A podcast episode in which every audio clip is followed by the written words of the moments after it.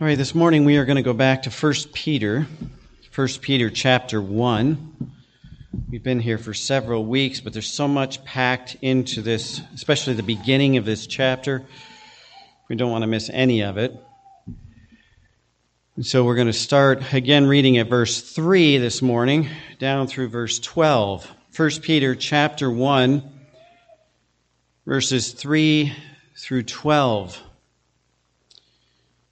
We're going to skip verses 1 and 2, but just so we know, that's Peter's introduction and greeting to the, the strangers. He calls them strangers that are scattered. That's the believers and who are elect according to the foreknowledge of God. And then in verse 3, where we're going to start, is his doxology of praise to God. So we'll start verse 3, 1 Peter chapter 1. The Bible says this Blessed be the God and Father of our Lord Jesus Christ which according to his abundant mercy hath begotten us again unto a lively hope by the resurrection of Jesus Christ from the dead, to an inheritance incorruptible and undefiled, and that fadeth not away, reserved in heaven for you, who are kept by the power of God through faith unto salvation, ready to be revealed in the last time wherein ye greatly rejoice, though now for a season, if need be, ye are in heaviness through manifold temptations, that the trial of your faith, being much more precious than of gold that perisheth, though it be tried with fire, might be found unto praise and honor and glory at the appearing of Jesus Christ, whom having not seen, ye love in whom, though now ye see him not, yet believing, ye rejoice with joy unspeakable and full of glory, receiving the end of your faith, even the salvation of your souls. Of which salvation the prophets have inquired and searched diligently, who prophesied of the grace that should come unto you, searching what or what manner of time the Spirit of Christ which was in them did signify when it testified beforehand the sufferings of Christ and the glory that should follow. Unto whom it was revealed that not unto themselves, but unto us they did minister the things which now are reported unto you by them that have preached the gospel unto you with the Holy Ghost sent down from heaven, which things the angels desire to look into. And we'll stop there for now this morning, and let's have a word of prayer as we get into our message. Lord God in heaven, we thank you again for bringing us together into this place. We know that it is your work, it is your drawing that has brought us here, and you have a purpose for us in being here. Lord, we want to worship you. We've worshiped you in our singing, in our praise, in our prayers, our thanksgiving, and Lord, now let us worship you in our attention to your word. Father, I know that you've given us these things to teach us things that are important, so help us to be open to be ready to receive these truths that you want us to hear from your word now. And Lord, may your spirit do his work in us. May your spirit fill me and give me voice and wisdom and strength to speak boldly and clearly. And may you speak through me so that we might be challenged by your word this morning. And Father, we thank you again for this opportunity to hear your word, to learn together, and to grow together. And may you be, receive the glory and praise during this time. We thank you in Jesus' name. Amen. As I've mentioned, in the first nine verses of this chapter that we've gone over so far, Peter has been focused on the salvation that we have in Jesus Christ. In verses 1 and 2, as I said, he addresses his readers as strangers. In other words, their home is not on earth. They're saved, and so their home really is in heaven. And he says they're scattered throughout the different areas. But then he says they're also elect. That means that they're chosen by God for this privilege of salvation. And it's elect according to the foreknowledge of God unto sanctification or through sanctification of the Spirit unto obedience and sprinkling of the blood of Christ. So all of that is the work of God in us. Salvation and sanctification is God's work in us. In verse 3, as he's thinking about this salvation that God gives us, he breaks out into this doxology of praise for this salvation.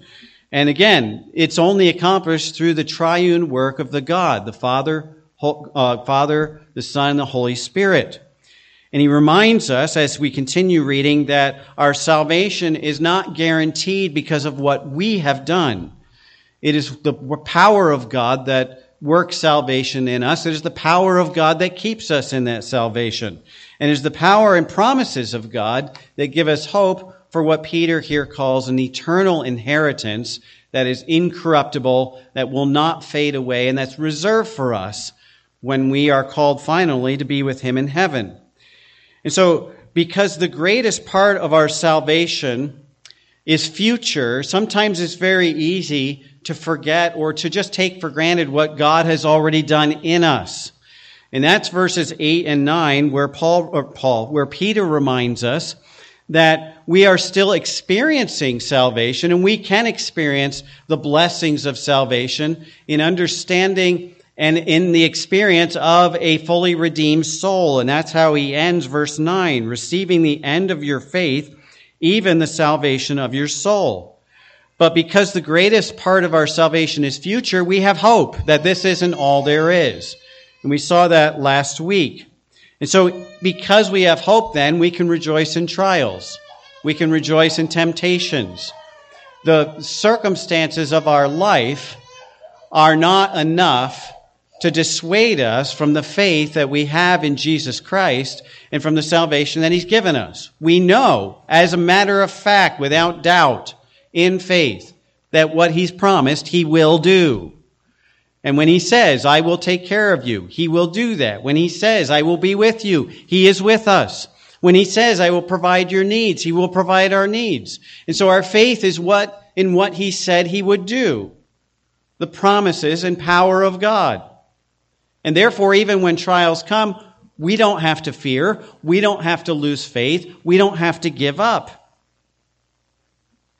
And so when we get to verse 10, Peter has, has explained all of these different parts of the great salvation that we have guaranteed to us, both present and future, because of what Jesus is doing in us.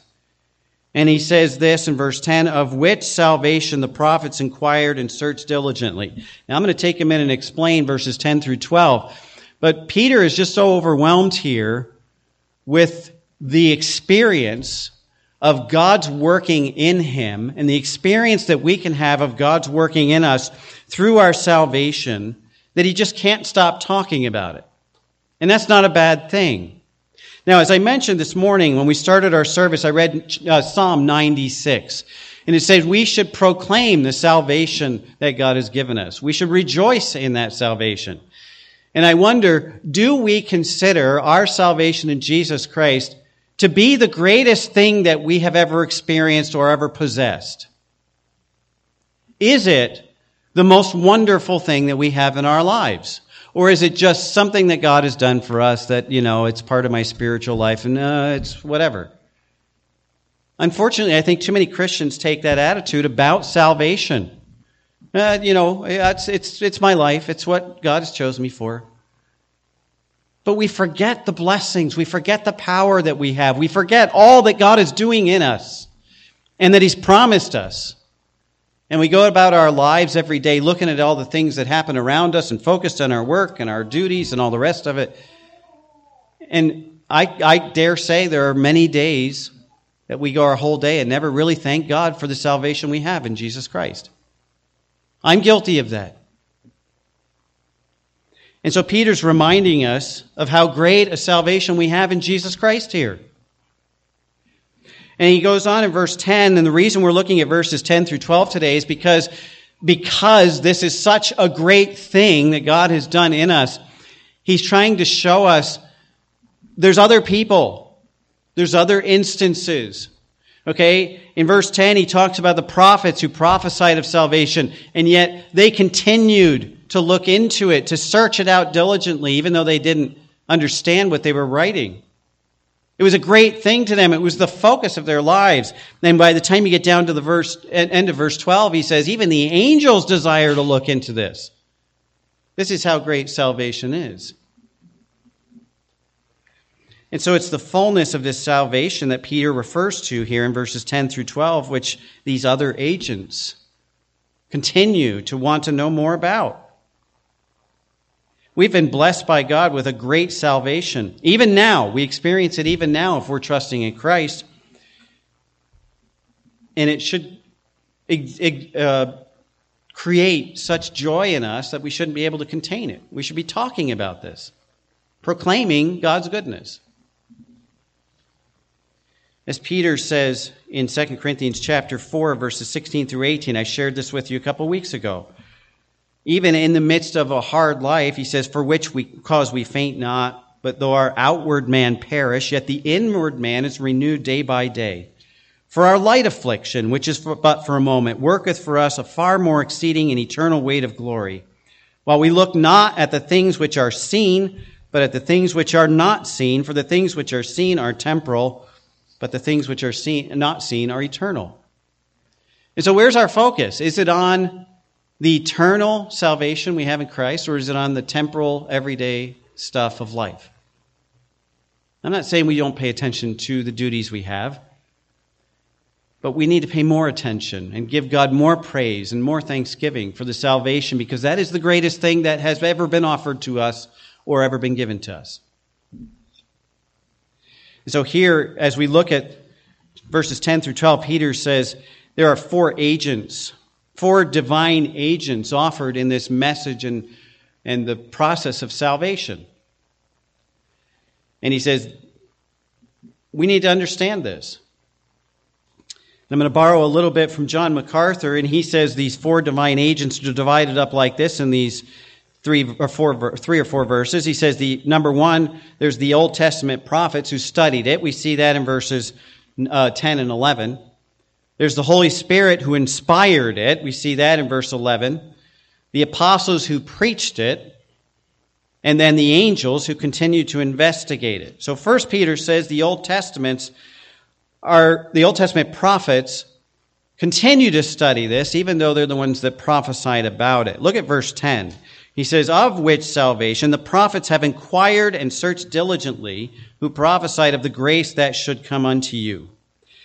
Now I want you to remember here that Peter's writing to the church, okay? The New Testament believers. The church did not exist in Old Testament times when the prophets were prophesying about the salvation that was to come in Jesus Christ. In fact, the church didn't exist until the day of Pentecost. We read about that in Acts chapter 2. And that's when the Holy Spirit was sent by Christ to indwell his followers. We, we, we know about that event. So, even as the prophets of the Old Testament were recording these promises of God about salvation through grace, they didn't understand everything that they were writing because they had not experienced it and they would not experience it in its fullness. They were writing about something that was beyond their comprehension. They understood about God's grace, but they didn't understand all the details about it. And, and, and Peter goes on, he says in verse 11, so therefore they searched what manner of time and what person, the first what is there is what person. He says, what person and what manner of time the Spirit of Christ which was in them did signify. So as the Old Testament prophets are writing about the salvation that is going to come through a promised Redeemer, they're wondering, when is this going to happen? Who is this Redeemer that God is sending? Who is this Messiah? Now they knew the grace because the grace of God has not changed. It's the same grace in the Old Testament as it is in the New Testament. The grace of God is offered to all men, both Old Testament and New Testament. By grace, Noah was saved from the flood. By grace, Abraham was called to be the, the forerunner of the Jewish nation. By grace, everyone who received the promises of God understood that it was by grace. And so Peter here in verse 10 describes the grace that these prophets prophesied about as the grace that would come. Now they understood God's grace, but there was a special saving grace in Christ that would be fulfilled on the, on the cross. And as Jesus arose from the tomb. And so they're talking about the fullness of this grace that would come. That's how Peter says it. The only difference for Old Testament saints and New Testament saints is that Old Testament saints were trusting by faith in salvation in a Redeemer who would come. New Testament saints are trusting by faith in the Redeemer who has come. That gives us the advantage in a way because we're 2,000 years removed from that event now. We know Jesus came as a person. We know who he was. We know he died. We know he rose from the grave. We know he did all that to pay the penalty for our sin. We know all that. And so we're looking back on historical facts and the spiritual premise for which all that happened. And by faith, we accept that and say, yes, that sacrifice was for me because I deserve death. And so Jesus died in my place. And so, I mean, in a sense, compared to the Old Testament prophets, we have it easy. We've been given all the evidence. We have it all written down. The Old Testament prophets, all they had was the Pentateuch, the first five books of the Bible. And you don't find the name of Christ specifically written there. They didn't understand who this Redeemer was or specifically what would happen. And yet, by faith, they accepted the promises of God that this Redeemer would provide life and deliverance from sin. So, salvation by grace has always been the message of redemption for man, and the Old Testament prophets preached it, and yet they didn't even know exactly what they were preaching. And so, Peter says here, after they received this, and as they were, receiving this prophecy about the Redeemer that was to come, they continued to search diligently into it. It was important to them. It became the focus of their lives because this salvation in the promised Redeemer was the most important thing to them. And their faith was secured in the fact that God would keep that promise. And so everything about them was focused on understanding as much about it as possible. Now, the message of the Old Testament prophets all pointed to the coming Redeemer and this promised Messiah. We know to be Jesus Christ. They didn't know that. This was the foundation of their message. It all starts in Genesis chapter 3. You go all the way back to Adam and Eve. When Adam and Eve sinned, God came down and he said, You have sinned, and I'm going to therefore declare a curse. And God pronounced the curse upon the earth, he pronounced the curse upon mankind and he pronounced a curse upon Satan. And as he's pronouncing the curse upon Satan in Genesis 3:15, God says, "I will put enmity between thee and the woman, between thy seed and her seed. It shall bruise thy head, and thou shalt bruise his heel." In other words, that's God saying, Satan, you're going to try to destroy the Redeemer that I'm going to send, but all you're going to do is temporarily wound him. But the Redeemer that I will send will crush you. That's the promise of the Redeemer that God gave way back in Genesis chapter 3. When God called Abraham to follow him in Genesis chapter 2, remember, God wanted Abraham to sacrifice his only son Isaac, that one son who is the son of promise, who is to become the great nation that God promised. And then God says, Abraham, I want you to give him as a sacrifice. And as they're walking up Mount Moriah, which would become the mountain on which Jesus would be sacrificed. As they're walking up Mount Moriah, remember Isaac looks at Abraham and he says, We have the wood, we have the fire. What about the lamb? What are we going to sacrifice? And Abraham answered, and I don't know if he knew this was prophecy or not, but he answered, My son, God will provide himself a lamb as an offering. Now, God did provide the ram, but ultimately that was a prophecy about Jesus Christ providing himself as the Lamb of God, the offering of sin for the whole world. As Moses explained God's law to the generation of Israel that was ready to go into the promised land after wandering in the wilderness 40 years, all the older generation had perished. The younger generation was now ready to go into the promised land. And Moses said these words to them, The Lord thy God will raise up unto thee a prophet from the midst of thee, of thy brethren, like unto me, unto him ye shall hearken. He goes on to explain this prophet. And the prophet there is capital P, and he's talking about Jesus Christ, the promised Redeemer. He didn't know it was Jesus Christ. But it's this Redeemer, prophet, the ultimate prophet that God would send someday that all Israel would listen to. We know that will be fulfilled in the end times. David, in 2 Samuel chapter 7, God promised to him that his throne would be established forever.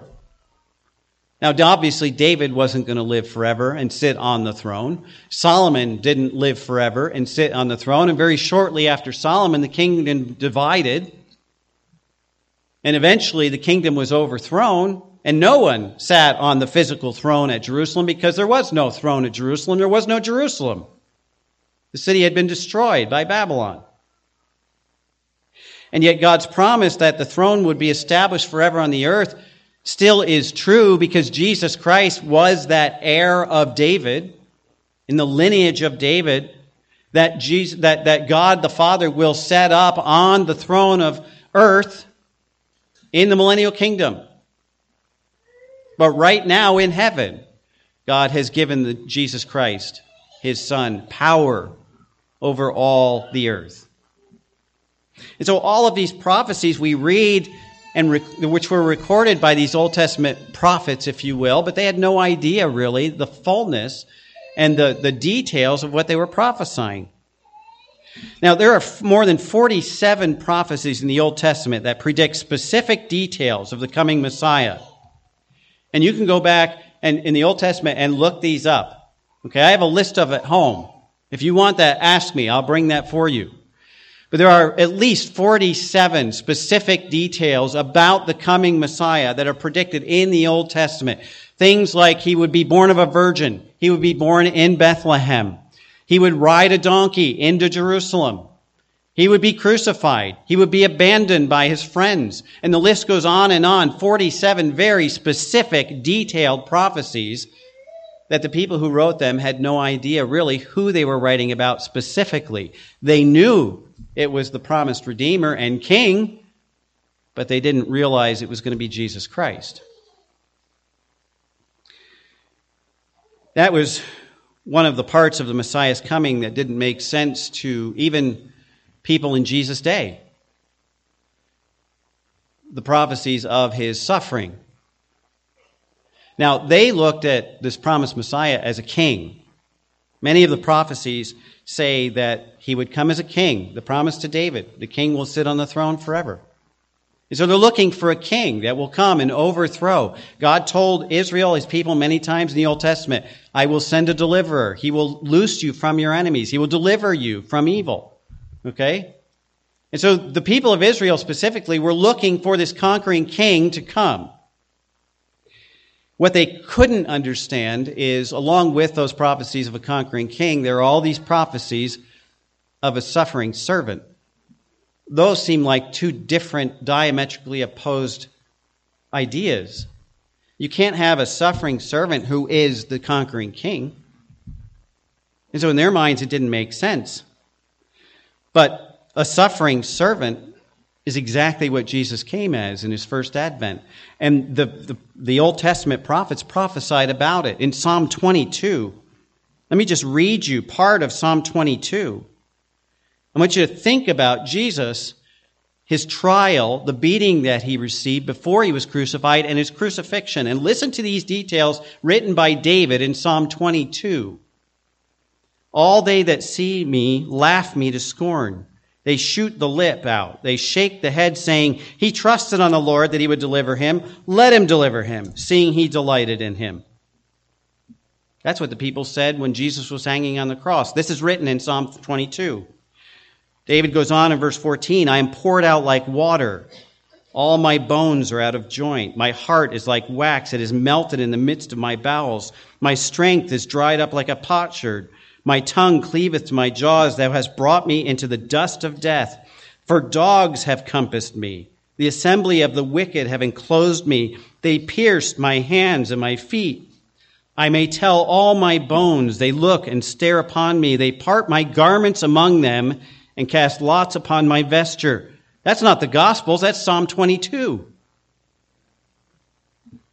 And David didn't even realize when he was writing this that he was writing the very specific details of what would happen to Jesus Christ on the cross. Isaiah 53, this is the prophecy of Isaiah. He is despised and rejected of men, a man of sorrows and acquainted with, with grief. And we hid, as it were, our faces from him.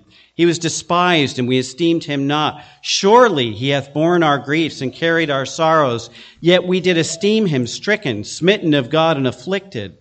But he was wounded for our transgressions. He was bruised for our iniquities. The chastisement of his, of our peace was upon him, and with his stripes we are healed. Think about as these Old Testament prophets are writing these things, not really understanding how very specifically they would be fulfilled in Jesus Christ. They were written hundreds of years before Christ ever was born. And yet the details are so specific, it's almost as if they were watching it happen. And yet they didn't understand all of what was entailed in what they wrote from the Holy Spirit. Now, they didn't just write about the suffering, they wrote about the glories of the Messiah too. Peter tells us that. It says the sufferings of Christ and the glory that was to follow. Psalm chapter 2, again, the same psalmist that we read in Psalm 22, David writes this Yet have I set my king upon my holy hill of Zion. I will declare the decree the Lord hath sent unto me. Thou art my son. This day have I begotten thee. Talking about Jesus. Ask of me, and I shall give thee the heathen for thine inheritance, the uttermost parts of the earth for thy possession. Thou shalt break them with a rod of iron. Thou shalt dash them in pieces like a potter's vessel. We read about that in Revelation. That will take place in Revelation at the end times. At Jesus' second coming, Christ will return to earth. He will conquer his enemies. He will take control of the earth that he already has power over, and all men will bow down and worship him. That's Psalm 2, by the way. Isaiah chapter 9. You know these verses. Unto us a child is born, unto us a son is given. That's not Luke, by the way. That's written by Isaiah hundreds of years before Christ is born. The government shall be upon his shoulder, and his name shall be called Wonderful, Counselor, the Mighty God, the Everlasting Father, the Prince of Peace. Of the increase of his government and peace there shall be no end upon the throne of David, upon his kingdom to order it, to establish it with judgment, with justice from henceforth, even forever. The zeal of the Lord of hosts will perform this. Those are the kind of passages that Jews get excited about. Because they want that conquering king. They want that eternal kingdom. They want to be restored to their land and to their prominence and have prosperity from God again. That's the promises they're looking for. And so they ignore Isaiah 53 and Psalm 22. And then we read in Zechariah chapter 9, and I'm sure this is a passage that the thousands or tens of thousands of Jews who welcomed Christ into Jerusalem as he rode in on that Palm Sunday, remember on the donkey, and they were putting the palm branches down and proclaiming, Blessed is he that comes in the name of the Lord. Here's what they were thinking about the prophecy from Zechariah chapter 9. Rejoice greatly, O daughter of Zion. Shout, O daughter of Jerusalem. Behold, thy king cometh unto thee. He is just and having salvation, lowly and riding upon a donkey and upon the foal of a donkey. And I will cut off the chariot from Ephraim and the horse from Jerusalem, and the battle bow shall be cut off, and he shall speak peace unto the heathen. And his dominion shall be from sea even to sea, and from the river even to the ends of the earth. That's what they expected Jesus to do when he rode into Jerusalem on that donkey. And now you know why many of them, a week later, were just like, get rid of him. We don't need him. They were looking for a mighty conquering king, not a suffering Messiah. So the prophets prophesied of the suffering Messiah, but they prophesied of a conquering Messiah as well. And thirdly, they prophesied of a Messiah who would save. Isaiah chapter 61, verse 1. The Spirit of the Lord is upon me, because the Lord hath anointed me to preach good tidings unto the meek. He hath sent me to bind up the brokenhearted, to proclaim liberty to the captives, and the opening of the prison to them that are bound. That was the ministry of Jesus Christ, prophesied by Isaiah back in Isaiah 61. And Jeremiah 31, verses 33 to 34, God gave Israel what we call the new covenant. The new covenant didn't start with the Gospels. The new covenant was given to Israel back by Jeremiah. It says, This shall be the covenant that I will make with the house of Israel. After those days, saith the Lord, I will put my law in their inward parts and write in their hearts. I will be their God. They shall be my people. They shall teach no more every man his neighbor and every man his brother, saying, Know the Lord, for they shall all know me, from the least of them to the greatest of them, saith the Lord. For I will forgive their iniquity, and I will remember their sin no more. Now that will take place fully in the end times, at the end of the tribulation. When Paul says, All Israel shall be saved. That's the remnant. But we see all these very specific prophecies by Old Testament prophets, and they didn't know or understand exactly what they were writing. And so Peter says this was so important to them that they continued to search it out. They put their life into finding out as much as possible as they could, even though they weren't going to experience it themselves. The Old Testament prophets are very detailed, very specific, but they didn't understand whom or when these things will be fulfilled. Go back to Daniel. If you remember Daniel, he's a great example of this. Daniel was whisked away from his home country as Jerusalem was conquered by Babylon as a very young boy and basically put in the king's service. And we don't, we know the story of Daniel, but he grew up basically in a foreign country, serving a foreign heathen king. Two of them, in fact. At least two. And Daniel was very diligent in still studying the Pentateuch and studying the prophets of God. He fulfilled what Peter is saying here. He studied, he diligently searched for the details of what even he prophesied. But he knew about the Pentateuch. He knew about the Psalms. He even knew about the writings of Jeremiah, who came shortly before him. Because if you go to Daniel chapter 9 sometime and read the passage in Daniel chapter 9 and verse 2, Daniel is praying to God, asking him basically, I have read in the books, talking about Jeremiah's writing, I have read in the books that at the end of this certain time period that you are going to restore your people to their land. Aren't we there yet? He says, I've been keeping track, Lord. You said 70 years, and we're about at the end of 70 years. Now, Daniel's understanding may have been that at the end of those 70 years of captivity and exile, that's when Jesus was going to come, or the promised Messiah, and restore Israel, restore Jerusalem, restore the kingdom. And so he's praying in that regard. But God sent an angel and said, I know you want to know this. I know you want to see this happen, but let me give you some more information, Daniel. It's not going to be just 70 years. You are going to go back to Jerusalem, or at least the people will. Daniel, I don't think, ever did. But the people of Israel were called back to Jerusalem shortly after Daniel. But he said to Daniel, Not yet. The full, final fulfillment of that kingdom is not going to be yet. In fact, he gave what we call Daniel's 70 weeks to Daniel. And he said there's going to be 490 years, and there's going to be 483 years up to the Messiah. So you're not going to be around, Daniel. But at 483 years, the Messiah will come to the earth, but then the Messiah will be cut off. So that's not the kingdom either. And then there's going to be a great pause where God removes his attention directly from Israel and puts his attention on something we call the church.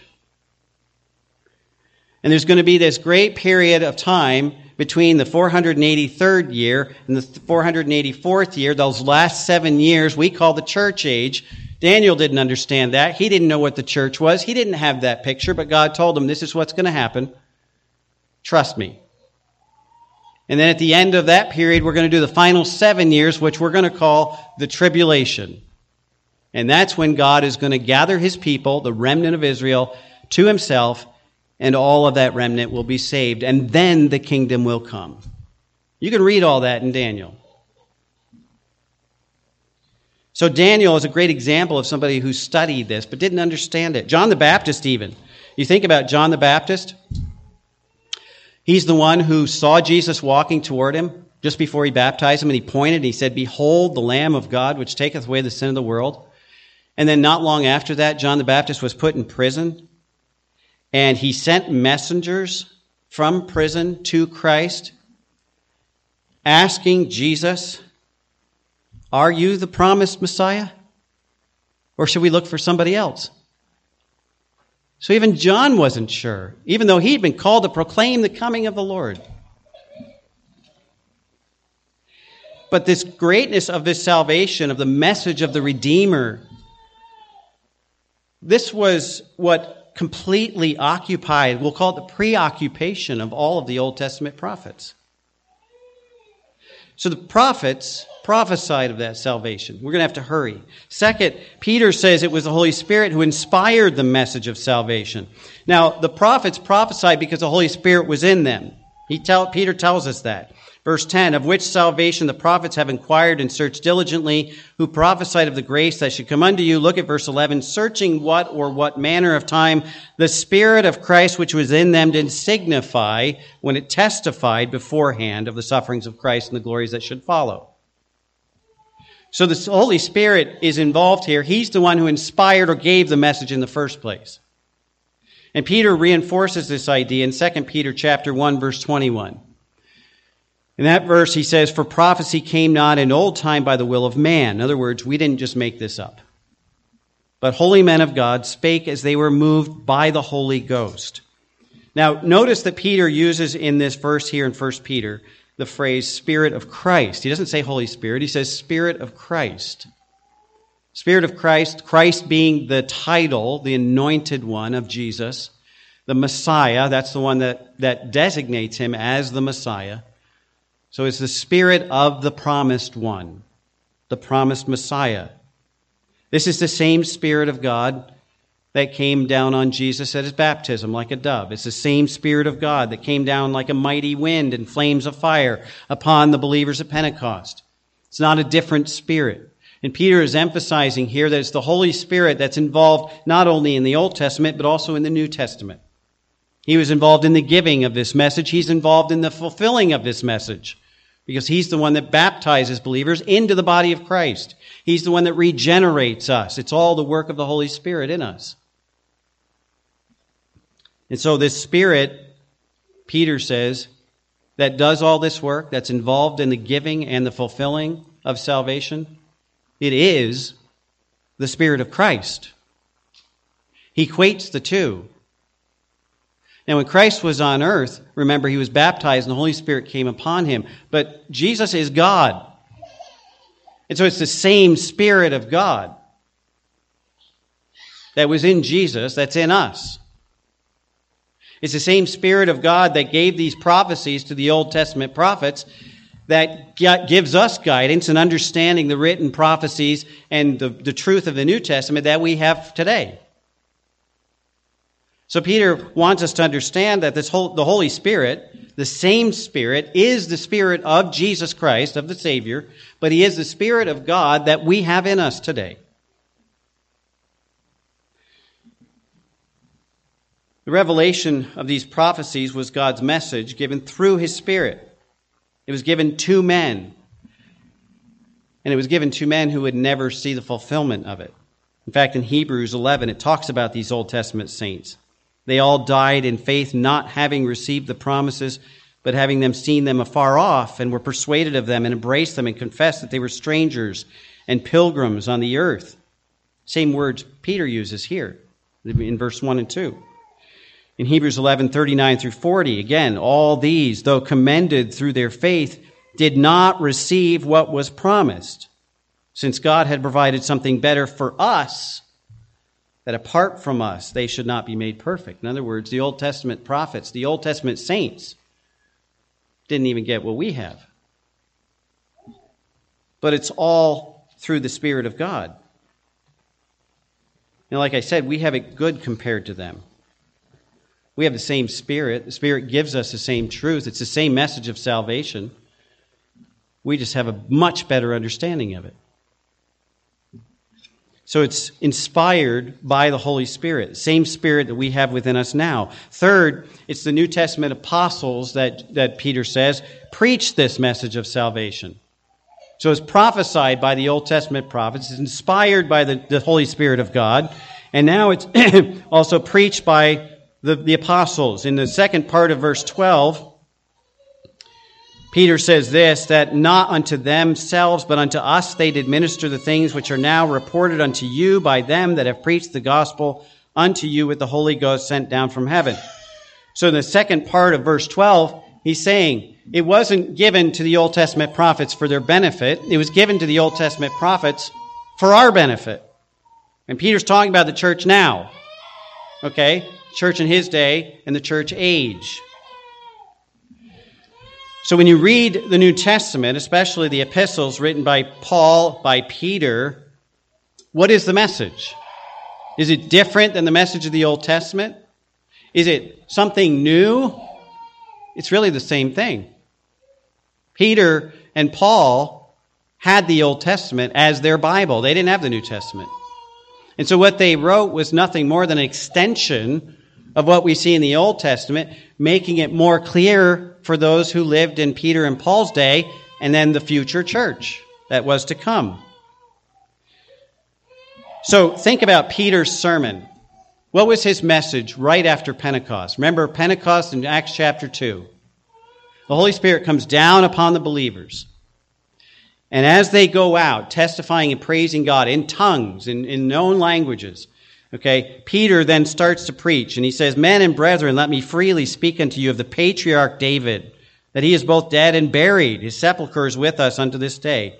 Therefore, being a prophet, and knowing that God had sworn an oath to him, that the fruit of his loins, according to the flesh, he would raise up Christ to sit on his throne, so far, Paul is, or Peter's just saying, you know about David, you know about the promise God gave to David, about his throne being established forever, about the Messiah sitting on the throne. And then he says, he seeing this before spake of the resurrection of Christ, that his soul was not left in hell, neither his flesh did see corruption. This Jesus hath God raised up, whereof we are all witnesses. The apostles had the details that the prophets were missing, but the message is the same. The, the apostles basically just took the message of the Old Testament prophets, the promised Messiah, that king you're looking for, the suffering servant. It's Jesus. You killed him, remember? And he came back from the dead.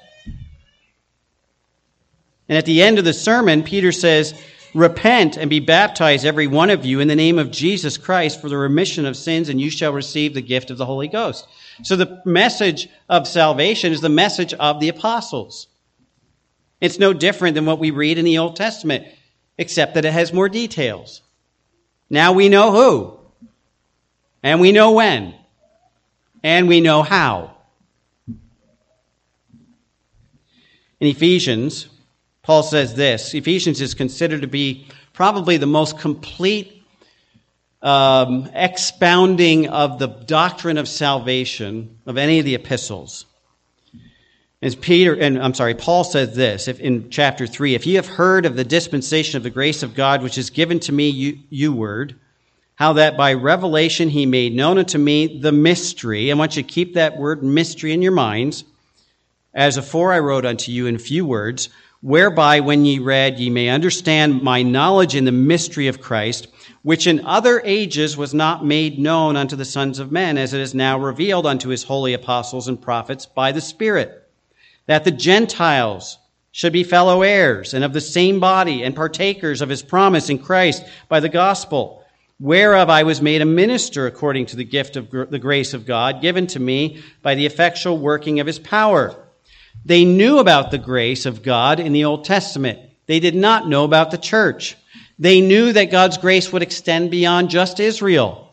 They did not realize that the grace of God through Jesus Christ in salvation would bring another new, entirely new entity called the church. And then it's not about Jews or Greeks or Gentiles. Paul expounded upon that. He said, For those who are in the church in Galatians chapter 3, for as many of you as have been baptized into Christ, you have put on Christ. There is neither, therefore, Jew nor Greek. There is neither bond nor free. There is neither male nor female. We are all in Jesus Christ. And so, this message of the gospel is exactly what the apostles preached. And not only did they preach it, but they were willing to die for it. And many others were too. Think of Stephen, the first martyr. He was killed for his testimony of faith. Philip was not an apostle. He was one of the first, what we call deacons, and yet he was called Philip the evangelist. And he was preaching the good news of the gospel. In Acts, you can read about others Apollos, Priscilla and Aquila, Barnabas, Timothy. The list goes on and on and on. Ministers of the gospel. And it's the same message that's preached today by faithful ministers of the gospel that Jesus Christ is the fulfillment of all of those prophecies of the Old Testament given to them by the Holy Spirit, which now the Holy Spirit makes known to us through the revelation of His Word. So the, the, apostles preached the message, and finally the angels, Peter says, continued to investigate it. It's so important to them, the angels want to know more about it. Now, there's no way we can ever understand the experience of the angels. Think about where they are. In the throne room of God, in person with God, worshiping Him in His presence. We can't understand that. We get a little picture of that in Isaiah and Revelation, but we don't understand how that works. And in fact, the angels, the elect angels, those who are still in heaven, are preserved in holiness by God. They will never sin. They will never do wrong. They are perfect in their being because God has made them that way and preserved them that way. Oh, if that were only true for us today, right? Our soul's been redeemed, but man, the body can't wait for that to be taken care of. So we don't understand the angels. But here's the other side of that coin the angels have no idea what it means to be redeemed. To be lost in sin, to be broken, to be separated from God, and then to experience God's love in restor- restoring that relationship in understanding that Jesus Christ came and gave everything so that we could experience that. The angels have no idea what that is. They can't understand that because they'll never experience it. Remember, it was the angels who announced the birth of Jesus to the shepherds. They proclaimed that Jesus would bring peace and goodwill to the earth. And even though they were messengers of that news, they didn't really fully comprehend what that news meant? Peace with God? Well, they're already at peace with God. Why are we proclaiming peace with God? Because mankind wasn't. The Greek word, interestingly, in this verse 12, where it says the angels desire to look into, the Greek word for look into is literally translated to bend down or stretch one's head forward. So think about the other day in my house, we had an incident with a mouse. Okay, it caused a little bit of commotion, but you know, when you first spot the mouse and then it runs and it hides, right? Everybody's looking, trying to find this mouse. That's the idea. Okay, that's what the angels are doing with the idea of salvation. They, they're trying to figure this out. In fact, that word looked into is the same word that is used when John and Peter run to the t- empty tomb.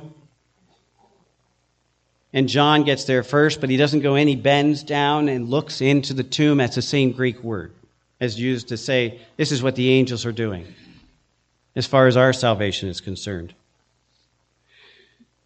Angels don't need to be saved, they can't be saved. They will never experience redemption, and yet they long to know more about it because it, it is the central component of all of human history, of all of creation. It all focuses on God's plan of redemption. The whole Bible is God's message of redemption to man. The angels want to know more about it.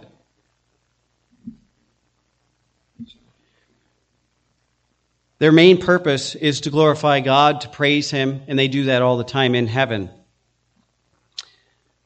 In Revelation 5, we see a picture, I'm going to finish up with this. We see a picture of the raptured church in heaven. So 24 elders who represent the church already in heaven.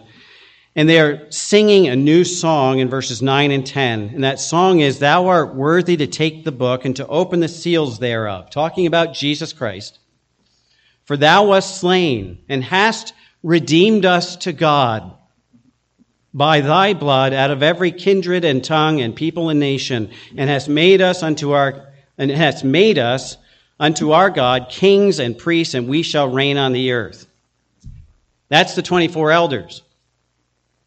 Right after this, the angels of heaven join in the chorus, saying with a loud voice, Worthy is the Lamb that was slain.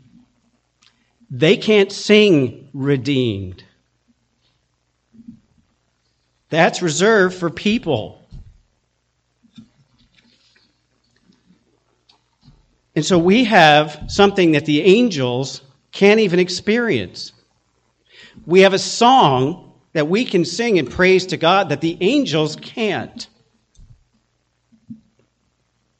The angels have been witnesses and messengers of God's great plan of salvation, but they will never experience it personally like we have.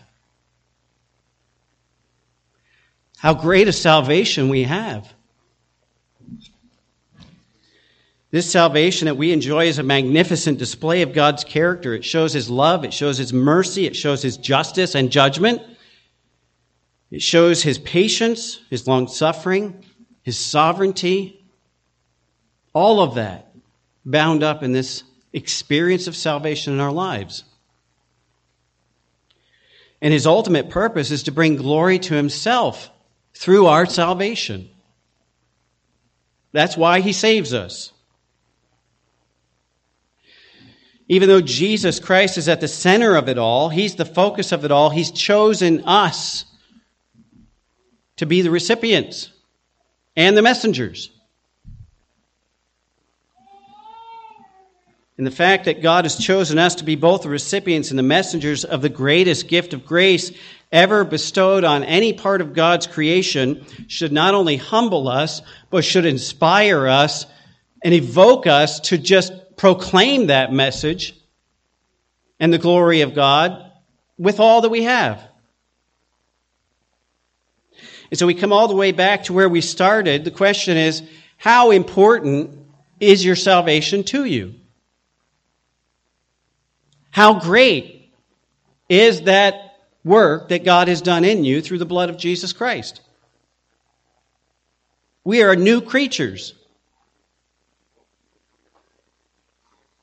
For those of us who have been saved, and even the angels wonder this about us, we should wonder with so great a salvation, how could so many people reject it?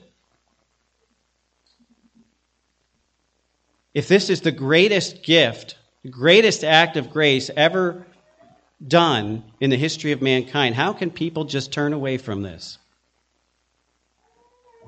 Hebrews 2 3 says, How shall we escape if we neglect so great a salvation, which at the first began to be spoken by the Lord and was confirmed unto them, unto us by them that heard him? This is the greatest experience of life, not the Christian life, of life. Salvation is the greatest thing that you could ever have in this life, and that we will experience forever, by the way.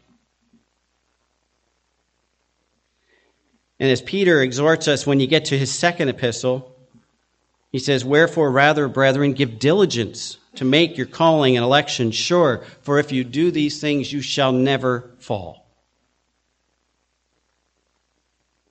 Is our salvation in Christ the greatest thing that we have? And do we live that way? If it is, we should sound like Peter.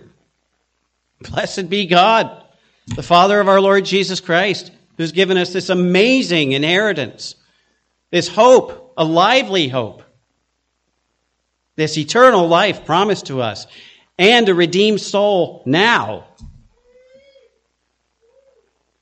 That's the message that should come out of our life. Let's pray.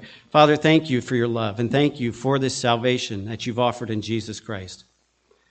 Lord, I know many here have experienced it. You know the hearts, you know the conditions of each person here.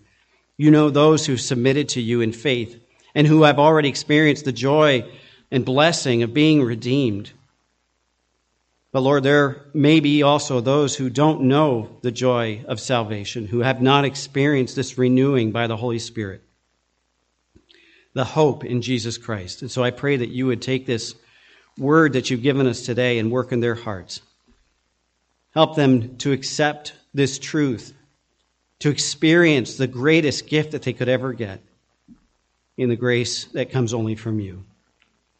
Lord, we give you praise and we give you honor. We thank you for all you've done for us, and especially for the redemption in Jesus Christ. And it's in his name we pray. Amen. We'll close with number 326.